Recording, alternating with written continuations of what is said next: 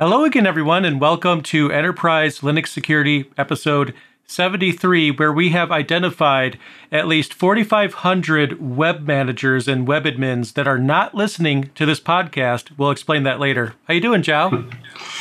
All good. As always, a pleasure. Um, yeah, that's one way to put it. Um, we actually are going to cover two stories today. We're going to be looking at some information that is exposed in the web when it shouldn't be, and we're going to be looking at the revision of the vulnerability scoring system, which sounds very dull and dry, but bear with us, the system is utterly broken. Yeah, so that'll be the entertaining part, right? Where it's just like, it's broken, let's talk about why it's broken and what's needed to make it not so broken. Now, we're actually going to cover the, the changes that are coming with C V S S four point oh and why it's different from three point one.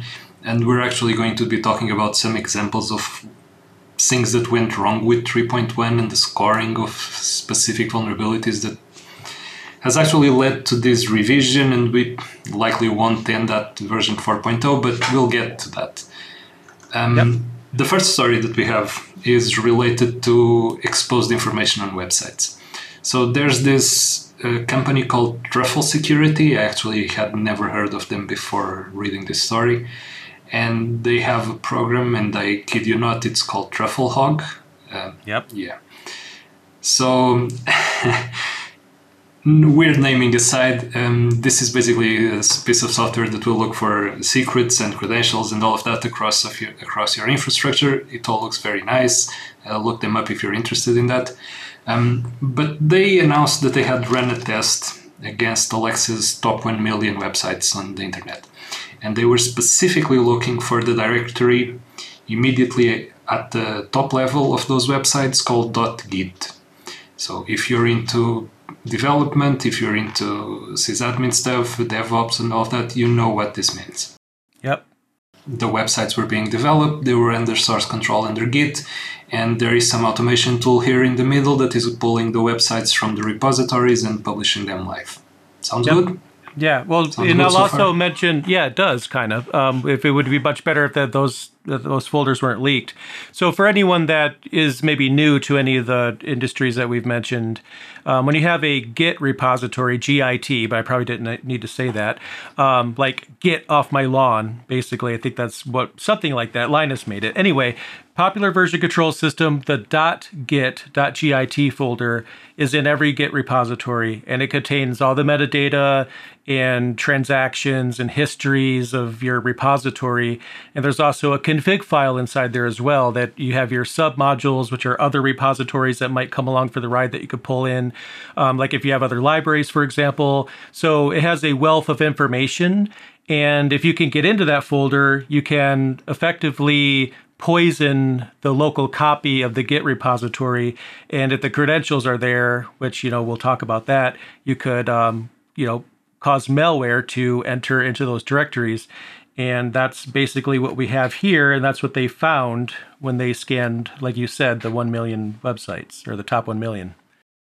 So um, let's get the advices out of the way immediately, because this is something important that you should be checking. So if you're running any websites or something like that, and you have continuous delivery, continuous integration in place, and you have some automation in place for your developers to publish, um, check your .ht access files to make sure that you're excluding .git from publishing so that it's not accessible. That's yep. the easy way to, to restrict access to it. Apache will respect that. Um, just make sure that uh, .git is there and that people cannot access that directory or anything under it. Um, so why is this important? Um, as you just mentioned, um, that folder contains a config file and contains the, the log and the transactions and all of that.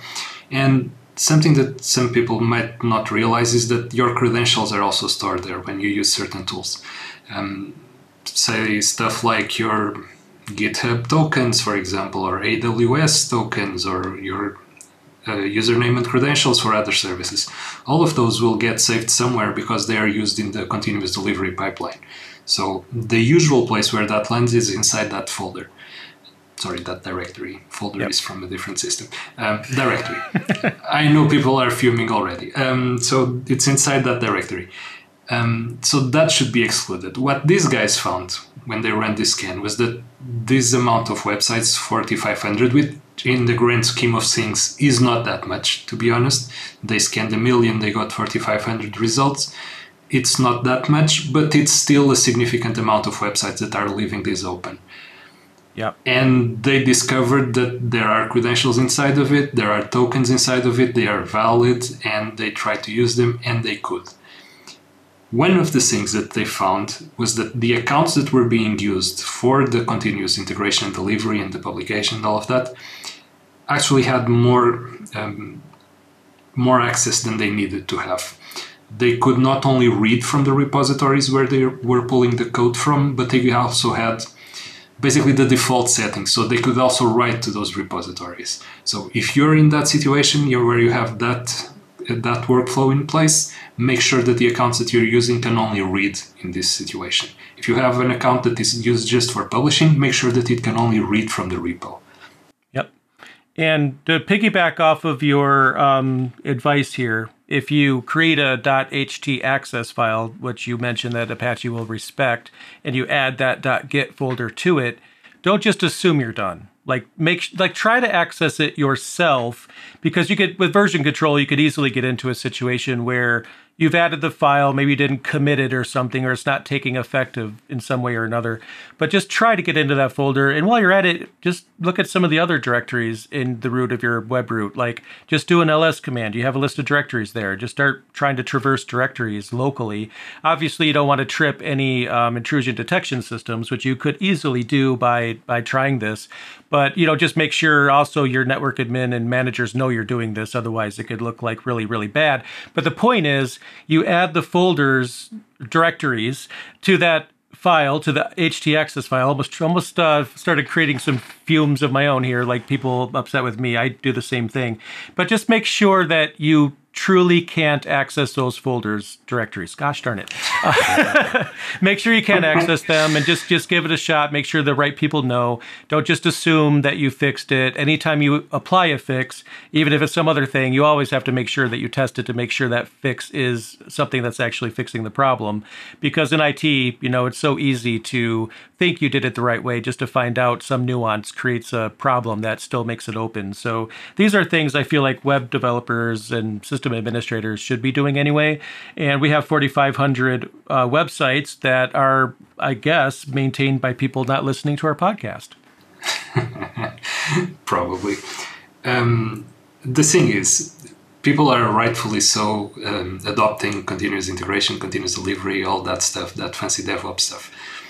Um, but they are doing it, again, following best practices and not actually understanding the security concerns behind this. When you have your scripts in place, when you have your deployment pipeline in place, you might actually want to make sure that your, your scripts are actually handling the cleanup stage. So you deploy stuff and then you eliminate the stuff that doesn't need to be there. Or you actually only pull the stuff that needs to be there so that it, at no point is the, the other stuff in the, in the actual, yep. in the actual website. Um, but that, that phase, that cleanup phase, that making sure that nothing is leaking phase, there are also tools that can help you with that, like the one that these guys used, for example. But it should become second nature. You're not just preparing scripts to make the deployment, you're also making sure that the deployment is secure when it's done. And that should be a priority when you're implementing something like this, which was obviously not the case here. Um, another thing that's interesting, and we have talked about tokens specifically on a past episode. One of the reasons why people use tokens is that they are very easy to expire, for example. Oh, somebody mishandled the token, let me expire and problem solved. Nobody can reuse it again. But that means that at some point you need to be aware that it was out in the open. Um, if it was found through a scan like this, you have no indication of it. So you don't know that you need to expire the tokens that were accessed. While tokens are a good security measure and are a good practice for most of these online services, you should still make sure that they are not leaked. Just because you can have you have the ability to easily expire them without going through all the hassles that say password recovery has or creating new accounts or all of that, you just expire a token, create a new one, replace it, and you're done. you should still make the effort to not leak these tokens. Just because they're easy to manage, they, sh they are not that disposable. Exactly. And another thing that I often see too, it's somewhat related here, where you could have, uh, I, I think it was .aws was the directory under the home directory for Amazon Web Services, where you have a token in there. Uh, obviously, you want to lock that down and make sure that that's not in version control, because I've seen, and you've seen, obviously, people literally putting tokens in version control on purpose because they want to make it easy, and they're making making it easy for the wrong people. Um, but just keep in mind, if you have any kind of token, what is going to happen if someone else gets a hold of it, which is, you know, they're going to be able to do everything that you're able to do with that same token. And as Jackson mentioned in the in the chat here, um, the H T access is a band-aid in this case. There are the the real solution to this is not putting the folder uh, there again, the directory there again in the first place. Right. Damn it, this is contagious. Um, yep. So the H T access, it can have that protection. You should have that protection, but again, in the first place, you should avoid having that folder there. And I said it again. Man, this is really yeah. Messy. It's really hard because we, we, you know, being a system administrator, you're you working on different. Yeah, well, you, do, you work with different operating systems, and there's different correct terms for different things. So, you know, for someone who, you know, understands every environment, or you know, the majority of them at least, it's like uh, we get that problem where we just use terms from one platform on another, and I catch myself doing that in my videos like constantly. So, yeah. Problems of doing something like this live. Right. Um, but yeah, the, the real thing behind the story is that you never know what people will be looking for. So all of the, the delivery pipelines that you set up, all of the automation tools that you set up, they have a security risk attachment attached to them. There's an attack vector attached to them. And you should always make sure that you're operating under the most the safest way possible. And that means taking care of your credentials, taking care of the secrets, taking care of something else that these guys also mentioned, and I was almost forgetting to mention, was that the credentials that they found there were also used in A P I endpoints on different services. So they were basically reusing the same accounts for different things. Um, please avoid that. If you're using automation, you can speci- easily specify different accounts for different purposes, so you should avoid reusing accounts for this. If one right. leaks, then all everything leaks, so having different accounts at least would reduce the, the exposure surface there. Um, but yeah, just keep in mind that your pipeline needs to be checked to make sure that you're not putting out there too much information. And this is also something, and this is tangentially related, that is easily found in repositories that are published to, say, GitHub, for example. GitHub actually has a facility in place that will alert you when they spot tokens that are published publicly, and you will get some alerts if they detect that in the code that you're submitting. But that happens post-fact, so it has already been uploaded, the system has already seen it. So in the first place, the, the right measure is avoiding the um, uploading those tokens there. It's right. not easy to do. It, it's very easy to, to mishandle this and to actually let something slip, but it's something that should go in your checklist before you upload stuff.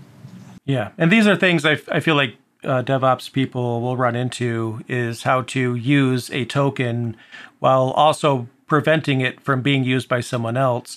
So one way, of course, is to have it in your home directory. That's, you know, obviously make sure that there's no read access to other or group or anything, and it's just you. And you could put it in in that directory, and there's environment variables when you're, you know, doing whatever you're doing that could load it into memory and keep it out of that folder directory. Gosh, this is going to be a meme at this point on this podcast, I think. But that's usually the best way to do it. And there's other workarounds too, because you, if you're using Ansible and you're deploying a site, you could have it download the entirety of the Git repository into a directory, I did it, that is not in your web root, that is not in a place that anyone has access to. delete the Git folder, I'm talking about on the target, and then move the folder where it needs to go. And you could have a chain like that. And if you're just going to purge the repository and download it fresh every time, which is always what I do, I just, I forgot the argument you give Git, but you could literally tell it, ignore anything that's changed. And if something's changed, just blow it all away and just make sure the latest version is the only thing there. Uh, so that's something we could probably talk about in more detail in a future episode of, you know, ways of avoiding this kind of thing. But in the meantime, I think the takeaway is be very careful what's within reach of your web server. And this is actually a security concern that's very similar to something that we've been dealing with in Linux for many years now, which is properly securing configuration files. All the stuff under E T C, for example, all of those configuration files there, they should have specific permissions that don't let regular users read or modify those files. Only the services that need to access them should have the right permissions to do so. And this is something similar. It's very easy to mishandle those permissions, to give it too much access, or to change the owners wrong in the wrong way, or the group in the wrong way, and then people, um, users that shouldn't have access to the files do have. And this is the same type of thing. It's not applying the correct practices, the correct permissions to stuff, and in this case, uploading the wrong stuff to the wrong place, basically. If it if it's making it super easy, just make sure it's not easy for someone else that shouldn't have access. Because that's exactly what'll happen if they do have access. It'll be easy to do whatever the heck they want. Okay, let's move on to our second story of today. Um, there is a revision to C V S S. This is the Common Vulnerability Scoring System, and you're going to be seeing C V S S four point oh come up at the end of October. There is a period where they are still accepting suggestions and comments on the proposed uh, regulation for this until the end of September. Uh, we will have the links for this, um, but the idea here is to address some of the problems that are happening with C V S S at the time. The main problem is that it's highly, highly su- subjective. The way that the scoring is done for specific vulnerabilities is sometimes weird, and let's keep it at that. I'll give you an example of something that happened on the twenty-third, twenty-fifth of August, just a couple of weeks ago. There was a vulnerability that was created, that was requested and uh, and received the C V S, the C V E number, and it got the scoring and all of that for curl. I really like the project. I came back to curl as an example because it's used everywhere. It's one of those tools that those tools that you always have handy. It's really helpful for many, many different protocols, and yeah, it's definite go-to. So what was this vulnerability about? Curl has this uh, command line parameter, or this option if you're using libcurl, where you can specify the, the delay between retries for a given request. You ask him to do a, a request or to do an upload or something like that, and if it fails, it can retry after a given period of time, and you can specify that delay. It turns out that if you pass it a large enough value, it will actually overflow. Uh, the value that you pass it is internally multiplied by a thousand, so if you pass it very close to the integer limit, when it gets multiplied by a thousand, it will overflow and you'll get a different value, and the program will operate. Instead of taking twenty-five days, for example, for the delay, it would actually do that in a couple of seconds. So so far so good, right? This is a vulnerability, it's an integer overflow, it was requested like that, and when the guys at the C V E registrar saw that, oh, integer overflow, this is really risky, let's slap a nine point eight score to this. Wow. nine point eight, okay? To give you some context, log four j got a perfect ten. Most OpenSSL vulnerabilities also get in the nine point five, nine point eight range because they are really risky. So immediately, there's the, the problem of the actual scoring. I'm not I'm going to go into details about the, this specific one in a, min, in a minute, but there's the, the problem of the context for this. Just because it's an integer overflow, it got a nine point eight. The people doing the scoring, they have no idea of how this operates in the code internally. They can't have. There are too many different code bases out there. They would have to understand all possible values on all possible parameters at all possible moments to be able to have the context for a specific value overflowing. And that's a problem, because they are now not scoring the vulnerability, they are scoring the, the problem, the, the integer overflow, not the integer overflow in this exact context. So still, they requested the vulnerability, it, it was assigned, it got a nine point eight. And where does this get funny? Is that a few days after it was announced, the, the guys from the curl project, which handled the security problems very well, they are very transparent about the problems that they have and how they are addressed and fixed and in which versions, and they come out with all the information that you need to track this. So they came out and they, they provided some context to this. Apparently, this was a problem that had been um, submitted to the curl project in twenty nineteen, so four years ago. At the time, it wasn't deemed even a security problem. It was a bug, because the delay wasn't doing the exact time that it was supposed to, but it was a bug, not a security problem. To trick this into happening, on a thirty-two bit system, you would have to, to ask for a delay of twenty-five days, a bit over twenty-five days. And if it overflew there, it would give the, the request a retry after a few seconds rather than those twenty-five days. Hardly a security concern, but it could still be construed if you have enough curls on enough systems doing this and you could trick them into attacking a specific target.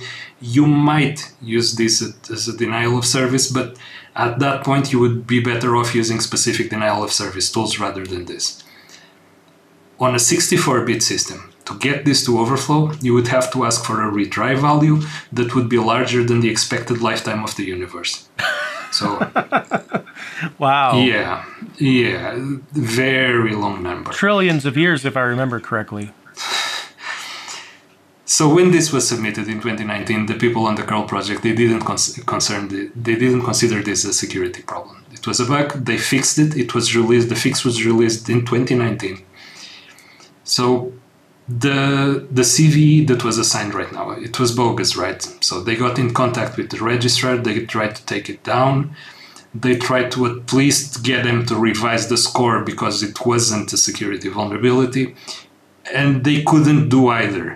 So, and this is absurd. The, the people that are writing the code are explaining this to the people who are assigning the grades and the scoring and all of that and trying to get them to change this, and they couldn't. And if this doesn't mean that the system is somewhat broken, then yeah, we're not really paying attention. I think, and to, just to give another example of context, I don't know if, if, what this one scored, and it's just a funny one that I, I, you know, I think we covered a lot, or at least mentioned a long time ago, where somebody discovered if you have the grub password prompt when you boot a server and you press enter a certain number of times, it'll skip the password. Now, you could argue that's a very serious issue because that lets somebody into the server. But you could also argue that if they made it past the receptionist, past the I T team, and they made it into the server room in order to do this, you probably have much bigger problems before that vulnerability. So then the context is that, you know, it's not, it may not be that big of a deal in practice because the likelihood of someone getting in, and if they did get in, that's your problem, not the fact that somebody is able to bypass a password. You have to also look at, is it likely that somebody could use this vulnerability? Could it, is it unlikely that it could be used, but likely in a, you know, side channel or like a, you know, lateral movement kind of thing? You know, those are things you think about, but in this case, as you were saying, it got a nine point eight just because it was an integer overflow without the context being in that. And I think that's, you know, absolutely yet another example. And I'll see this constantly where someone needs physical access to break into a server. If they have physical access, they could get a sledgehammer and just bash the server into a million pieces at that point. They don't need a security vulnerability to cause trouble if they make it into your data center. They could just get some shears and start cutting cables, okay? It's not, and, but these are the things that I feel need to be thought of as, as when you're dealing with this kind of thing. And just getting a nine point eight, I mean, that's going to make curl look like they're um, one of the worst things ever. But is that going to be a problem? It, uh, based on what you said, it doesn't seem like it in practice it would be. The problem here, the, one of the problems here is that when you're dealing with security and patching and updating the stuff that you're running, when you see a nine point eight in curl and you're paying attention, you go into panic mode because curl is everywhere. So you right now are just counting the minutes to get the patch, to deploy the patch, and everything is in panic mode and we're going to get hacked and all of that. And you're not.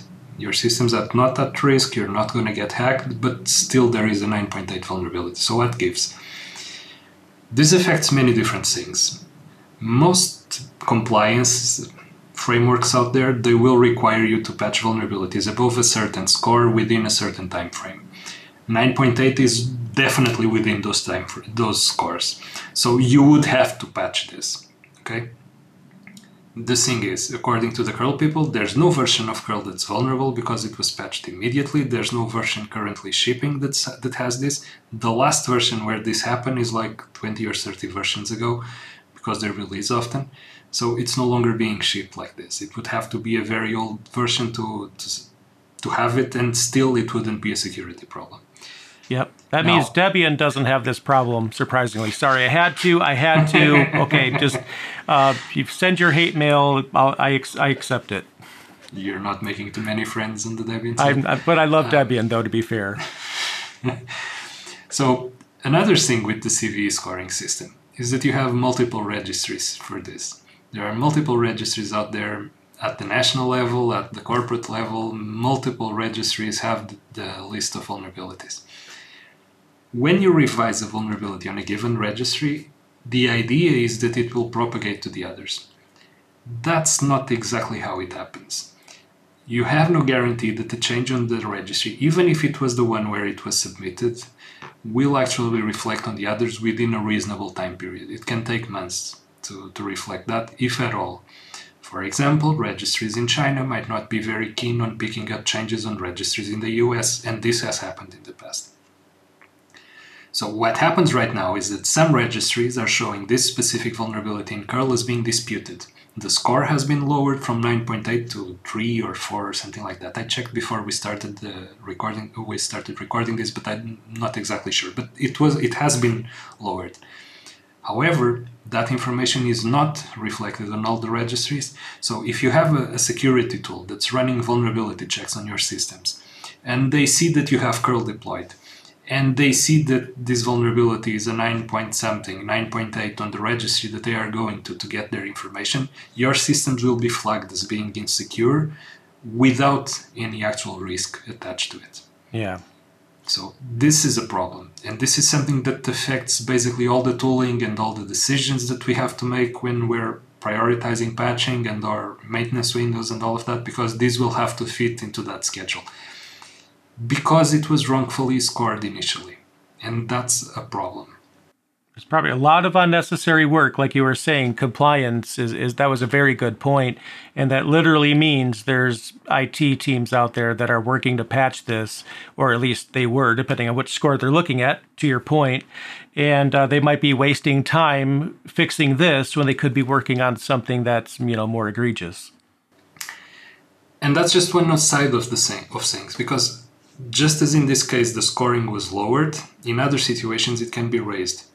So imagine that you have a, a vulnerability that initially received a five, for example. That's not critical, you're not so urgent, there's no pressing need to patch it immediately if you're just doing it according to that score. But say that something else comes out, or a new exploit or a new way to exploit it comes out, and is published and is in the internet, and yeah, all hell breaks loose. So they revise it, they raise the score, and now it's no longer five, it's an eight. So you weren't planning to patch it, and now immediately everything goes into disarray because there's a new vulnerability. You must make sure you receive the patches, you must make sure you allot the time to patch all the systems, you must make sure you know all of the systems where it's where it happens, and you have to address the problem. And this is why the, the scoring system is important here. And the, the subjective nature of it and all of these problems that are introducing that are introduced through wrongly scoring vulnerabilities, or not knowing the full context of vulnerabilities and all of that, is basically the reason why we are already at version three point one of the C V S S system, and we are now going to move into version four point zero, and that will likely not be the last one. For sure it won't be the last one. But no, it won't be. There are some concepts that are going to be removed from from this system, and I, let me just bring up my notes here. Okay, so one of the things that they're going to be doing away with is the, the scope. Scope used to be something that was published and was considered in the, in the scoring system, and it's no longer going to be, because it's very tricky to determine the scope of a vulnerability.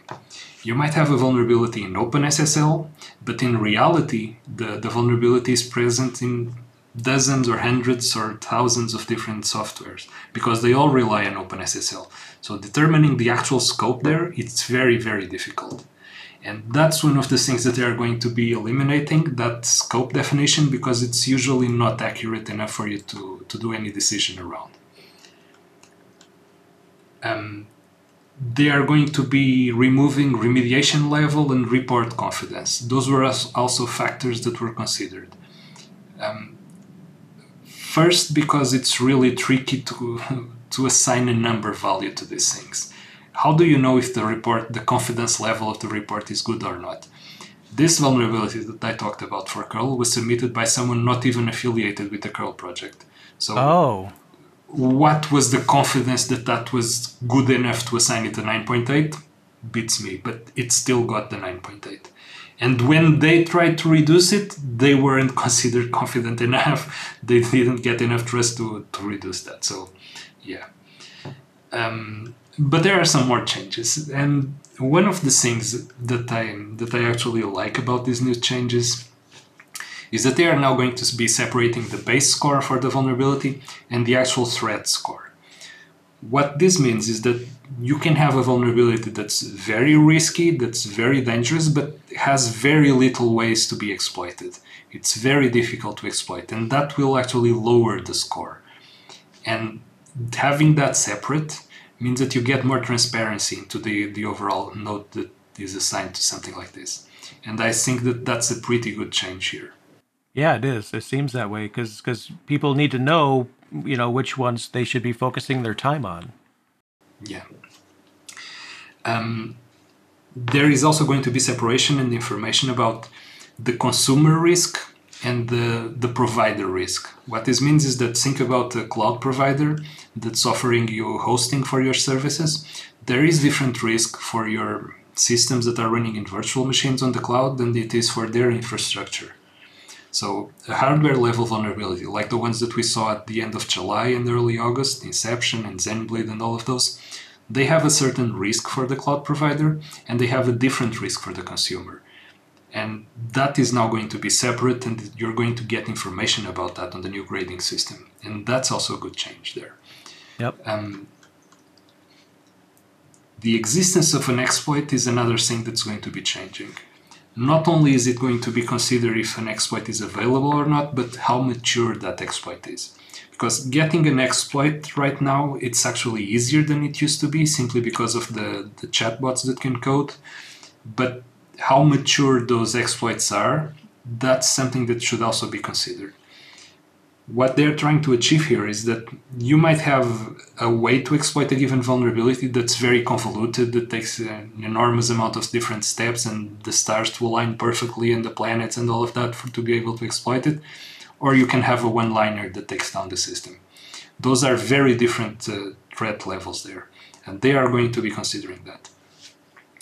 So, one of the things that they have put up with this new proposal is that they have examples of how the grading system will affect existing vulnerabilities, because that's also something that's going to happen. And this is the, the funny part here. Existing vulnerabilities that already have a, a grade assigned, that grade will be revised for four point zero. For example, log four j, which had a perfect ten here, and we all know the problems that it had, will be slightly reduced given the new grading. On that one, that's not too much of a problem, but there are some stuff that used to have, that previously had like a six or something like that, that are now eight and eight point three, and those will fall into the categories that we talked before, where you weren't supposed to be patching those to meet compliance, and now you need to patch them to meet compliance. Mm, uh, right, yep, that so makes sense.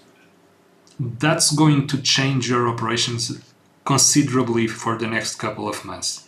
If you're relying on the, the scoring system to, to do your, your planning and to do your operations and your maintenance and all of that, you're going to have to consider vulnerabilities that you might have looked at in the past and weren't going to patch and might now fall on your radar again.